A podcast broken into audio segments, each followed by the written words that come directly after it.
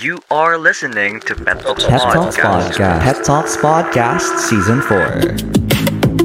What is up? What is up, everyone? Welcome back to another video podcast episode from Pet Talks Podcast. At bago ang lahat, if you haven't rated this podcast, please do rate this a minimum, a minimum of five stars. This will really greatly help us grow and help us reach other people that hindi pa na-encounter yung Pet Talks podcast. And uh, thank you for doing that for this podcast and thank you for helping this podcast grow for all of us as well. And I hope right now, kung anumang ginagawa mo ngayon, just keep on going, right? Just keep on going. Hindi ko man alam na nasa rough patch ka ngayon ng buhay mo or hindi man natin alam that you are in one of your highest days in your life or your lowest days in your life or mid-mid lang. I hope you keep on going. You can rest, you can reflect, you can listen to yourself more, and I hope that you keep on going. Even though we don't know the next step yet, I hope you keep on going. So I can reference that to an Instagram post that I've seen. It's an illustrated one. Sabi niya doon, even though we don't know the next step yet, just keep on going kasi you'll know what are the next steps. After just raising your foot and then stepping on the next direction. Well, for this video podcast episode, I would want to dedicate this to aspiring freelancers out there and to all my co-freelancers already that are working in the industry right now that are hustling to attract more clients to really find the a job or find a freelance job that they will literally enjoy. And at the same time will have a great connection with their with the people that they're working with no? And also i hope you are being compensated well and reasonably and competitively. I would want to touch on to how I became a freelancer. Ano bang mga naranasan ko before? Bakit ako nag-freelance? What are the benefits of freelancing? And also, what are the things that you should need to know about freelancing. And uh, technically we're just going to like follow through that topic or follow through that outline for a span of 10 to 15 minutes. Well you know i have been this kid that people can say can literally do anything that he sets his mind to do. And I would attest to that. I would believe that I am that person na even though hindi mo pa ako nakitang gawin yon, basta when I know that I would want to do it and I will learn it, you can see me do it and you can see me do it well. Ako kasi, as of now, I really don't believe on talent alone genetically. I do believe now that talent is something being honed if you grew up very talented in singing, pero hindi mo siya na-practice and na-practice until you become an adult, then other people that were not born great at singing, that really practiced a lot, that really honed what they wanted to hone, can literally land on better opportunities than you. And that's the reality. Kaya alam nyo,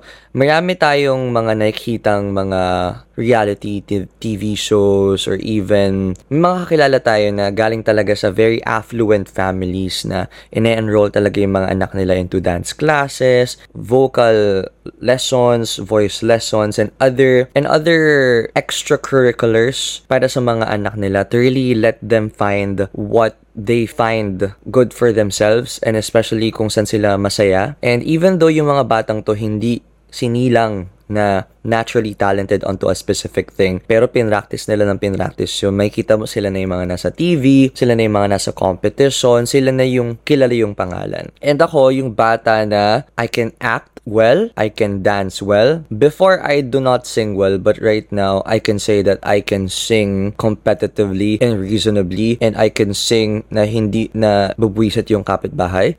and uh, I can draw well, I'm a creative, I develop this identity na kapag MAPE classes or art classes sa school, ako lagi yung may top rating in terms of my output. Well, before, that was a subjective thing, no? Like, we kept on comparing our classmates' work to each other, and these teachers naman that we had before kept on, you know, why do they keep on scoring our artworks kung hindi naman tayo same-same level ng competitiveness when it comes to our work, tapos mag-reflect yun sa grades natin. ba That's something that I still don't get Pero I would want other teachers, especially kung nagkikinig kayo dito, I personally do not believe in scoring students lahat sa isang talento na hindi naman lahat equal yung competitiveness at magre-reflect yun sa grades nila. I hope that you find something that can better equalize or just let them do what they want to do but do not categorize na this is poster making you have to do all posters this is singing you have to all sing and then I will be grading you by how you perform hindi ako naniniwala na ginagradean ko yung effort nyo what if they really put a lot of effort but they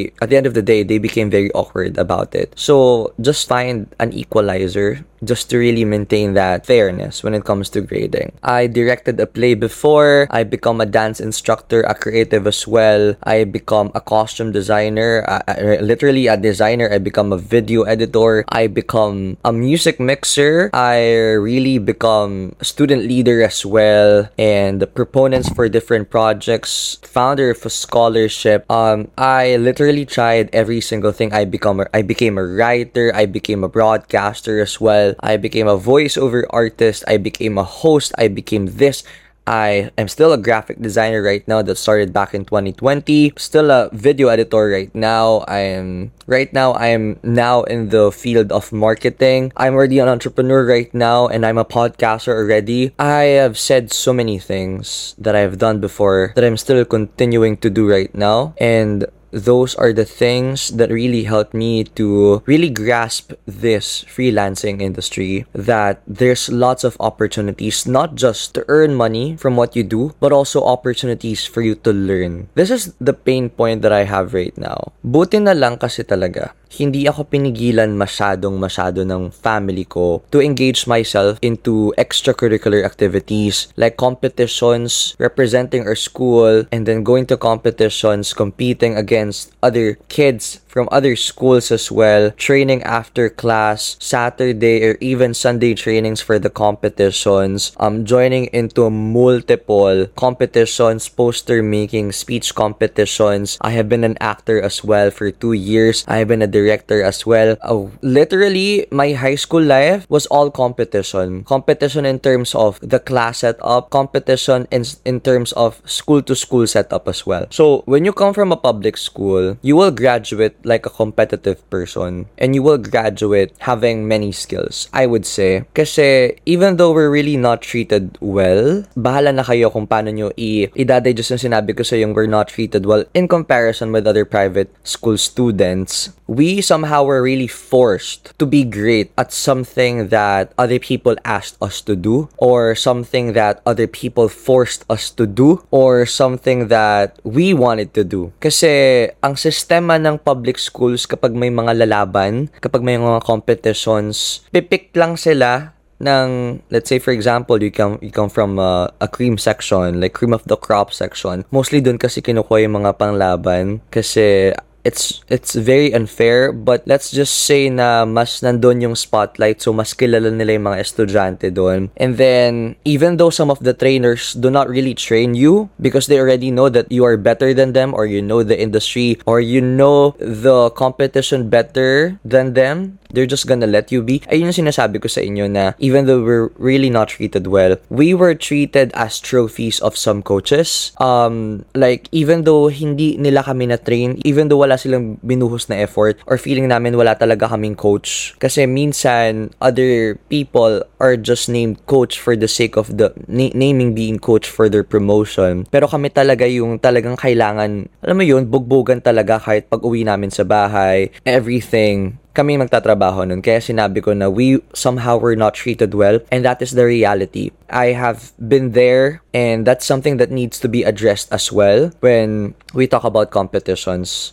Kasi I really don't get why some teachers were being appointed or put themselves out there as a coach of a student for a specific competition pero wala naman silang naitutulong sa bata. It's just for the fact that they really want something, a certification for them to be promoted and that's the reality. And that's super, super, super sad for us students. Why? Because we don't really get anything. And somehow I felt like we were being, we were being used. Kasi before when we were kids, we don't know the setup. We don't know na they can get promoted by that. Kami nga parang hindi pa nga kami makakuha-kuha ng let's say additional grade Like, right off the bat, plus one sa, sa specific subject. Minsan nga hindi pa nga kami nabibigyan ng parang excuse for this thing. So, we really have to make habol. Or, yeah, we were the ones who really tried to make habol for everything. Kasi minsan hindi kami minibigyan ng grant. At minsan pahirapan pa mag-excuse sa class. ba? So, minsan, hindi rin nag effort yung mga coach. Like, parang even though hindi kami pwedeng i-release sa class, eh kailangan na ng training. I hope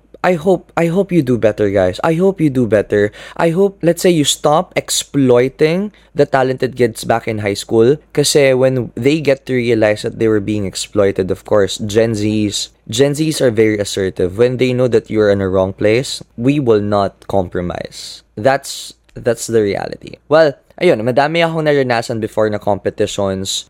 competitions. Every day is a competition for me. For us. But right now, hindi na. Pagod na kami sa competitions, guys. At I would say, masasabi ko na napilitan akong gawin yung iba. Like, napilitan ako mag-video edit for this kasi ako lang may laptop before. Napilitan ako mag-design ng ganito kasi ako lang may laptop before. Napilitan ako mag-mix ng ganito ng music kasi ako may laptop before. And may mga pagkakataon na pinili ko talaga. Pinili kong mag-direct ng isang play. Pinili kong uh, maging actor of a certain competition, represent our school. Pinili ko to uh, be a dance instructor. Pinili ko to design a costume. Pinili ko to be a leader, to be like this, to be like that. At alam niyo ba before, hindi namin na-realize na ang dami nating ginagawa we are dedicating our full effort and our time to this thing. Pero hindi naman tayo bayad. Pagod pa yung aabutin natin. Right? Actually, yun yung masakit, eh, no? And minsan, I have seen some of my friends really work hard on something in school. And then, sinasacrifice na nila yung sleep nila sinasacrifice na nila yung other schedules nila. Pati yung nasa, naka-compromise na rin nila yung pag-show up nila sa school works nila just because they are really trying to organize something, a big something for their organization. At sinasabi ko, you're now overworked. And you know who's gonna benefit from that? Let's say some of the teacher that are like on top of that. Because we know that their agendas are just promotion. And I, guys, if you feel like people are using you for the sake of them, lalo na kapag sumasobra na sila, And lalo na if really, they really don't respect your boundaries anymore. They don't really respect na madami ka rin ginagawa. At kapag wala talaga silang binibigay na effort, we are working with them. We're not working for them. Ang dami naming frustrations before na bakit pa natin kailangan tong gawin kahit hindi naman tayo bayad, kahit wala naman tayo nakukuha pabalik dito. Kasi we were officers, kasi title namin to na kailangan namin na obligasyon namin gawin. Yes, it is. But it just really doesn't sit right when you think of you're really doing something for someone, pero hindi ka aware na for the advantage and for the benefit ng specific people yon. So that's very sad. And I was very sad for my friends before. Pero I would say that we would want to think ourselves on pushing through whatever whatever kung ano mang ibagsak na trabaho sa amin kasi madami kaming natutunan doon. And for the other people naging na yung mga students dyan na they just really did it for the sake of enjoying and for the sake of learning from it. Kasi ngayon, we can literally earn from it. You know, ang sinasabi ko na lang din sa sarili ko, I was very thankful because even though at something that I, some things that I did before, I was forced to do it or talagang nilaban ko, kahit walang bayad yon kasi nga, high school ka pa lang, 'di ba Kahit may mga bagay na tinatang, may mga trabaho na tinatanggap ko na walang bayad, na thank you lang, nakahone yun ng skills ko ngayon. And uh, greatly, I developed a great foundation from graphic graphic designing, from video editing, from editing a music, from directing a play, from being an actor, from being a voiceover, from being a vlogger, from designing a thing to this thing, from being a social media manager, from curating proposals, everything. We've developed a great foundation from that by joining organizations as well and uh, by really just doing great when, when we were in high school. At minsan, sa pagiging bida-bida rin. I will say thank you to myself for like trying all those opportunities kasi this is the reality when you are starting to open yourself into the freelancing world don't expect that you will get clients right away. How would you get clients? First, it can be referrals. So before you can be referred, you have to work with a specific client first. And before you get to attract a client first, you have to develop your portfolio. Lahat ng mga nagawa mo, the best of the best, you have to compile it, and make sure that other people can see it. You can join groups, Facebook groups, um, Discord, Reddit, anything that will help you to catalyze the reach of your portfolio. And of course, swerte mo na lang din pag meron kang kamag-anak na nagtiwala sa talent mo at sila yung naging first client mo. So, dun ka kaagad makakakuha sa kanila ng referrals, testimonies, and dun ka mapipilit na mag-design for the specific thing. Kasi, um, one thing that I would also want to suggest, gawa kayo ng mga designs solely for the portfolio. Hindi nyo na kailangan mag-intay ng kliyente. So just imagine, like for example, imagine niyo lang may client na lumapit sa'yo, nagpapagawa ng logo about this ba- bakery. Actually, may mga may mga sites na parang may fake client ata na nagbibigay ng prompt. If you're gonna make a logo or something, bibigay sila ng prompt and then bibigay sila ng color palette na preferred nila. Or sa video editing, kahit hindi ka na mag-attract muna ng mga clients dyan, basically sa mga school requirements, no? Like, show up, be the video editor and make sure that your vision will come into life. And by making sure that your vision will come into life, you're also trying not just practicing the foundations of video editing, but also practicing your creativity, which will make you valuable in the freelancing industry because ang pinakamahalaga na dapat nating matandaan kung gusto talaga nating kumita is people will pay for a value that they don't they they will really benefit from. If they see value in your work, if they will see that mas tataas yung reach nila with your work, if they will see that they will you will greatly help them in terms of their productivity, in terms of the people that can see their brand, in terms of people that can engage with their business through your work, then that's value. And if they're willing to pay for that, you get to earn from that. Sa pagiging freelancer, hindi mo kailangang maging kagaya ng iba it's okay for you to be inspired, to get inspired rather from others' works. Kasi before we can even learn something, may mga nakopyahan muna tayo. For the sake of learning ha, hindi for the sake of selling it, for the sake of like plagiarizing a work, but for the sake of learning. And uh, doon natin makikita when we start to be creative, doon natin makikita yung unique way of designs natin, unique way of expressing ourselves through our craft. At may mga ano yun ah, may specific market yun kung very gothic ka, kung very aesthetic minimal ka, kung very ang atake mo, vibrant, like this and that. May may market 'yon. So may maa-attract ka talagang clients that will really see value in in the way you approach your craft. Just make sure that you develop a specific a specific identity of your craft as well. Kasi when you try to be like others, mahirap kumuha ng kliyente at mahirap maka-attract ng kliyente. And uh, I have been trying to practice freelancing for almost four years right now. I started pandemic era and I would say I really learned a lot from clients who did underpay me. I really learned a lot from clients who are very, very maarte at very demanding. I really learn a lot from clients na napakaraming pinagagawa na hindi naman tumutugma yung pagbayad nila. I have learned a lot from clients that can easily whine at how you rate them kasi they just don't get the effort and all of the creative process that you have to go through just to create one thing. And I've learned from all of those moments na hindi ako natulog just to make sure na aabot sa deadline kasi ang dami rin kasabay na, na works noon. At uh, na, dami ko rin natutunan na new skills kasi mabilis lang din naman matuto sa freelancing. If kunyari, you're editing in Adobe Premiere Pro, video editing, kapag may gusto ko lang na effect na gawin, just search mo lang sa YouTube how to do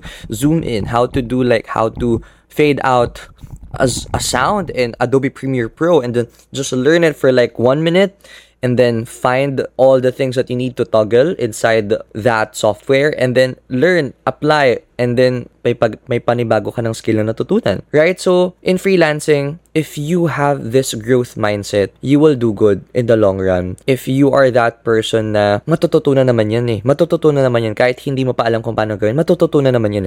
If you have that mindset, then you will do good. Kasi in freelancing, you don't really have to be well, well, well, well, well, well trained the well-trained stuff na sinasabi ko is 4 years ka magte-take ng bachelor's degree, tapos kailangan mo mag-OJT, kailangan mag-internship before ka maka attract ng mga employers. Hindi. In freelancing, you can literally study video editing full course for one month and by the time na nagpa-practice ka, you can put it in your portfolio and then it's another it's another asset that you can put out there and give your clients an idea on how you work, right? So in freelancing, madaling madali talaga. There can be a this learning curve but if you like dedicate yourself into learning something and if you're really excited to to experience the process and more excited to see the outcome after that process you will literally learn anything that you set your mind clients will just come rushing through but this is the thing.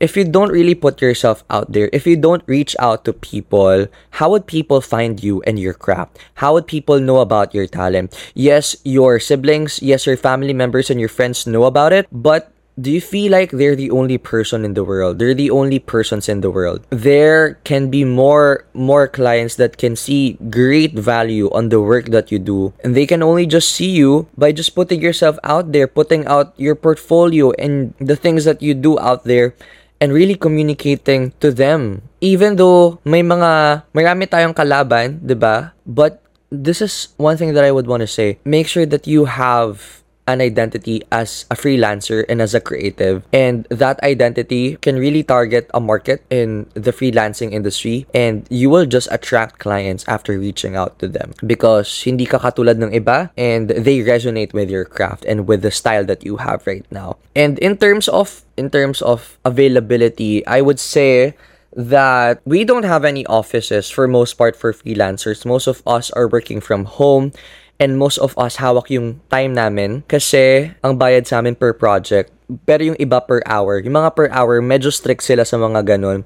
Mas mahirap gumalaw sa mga ganung setup.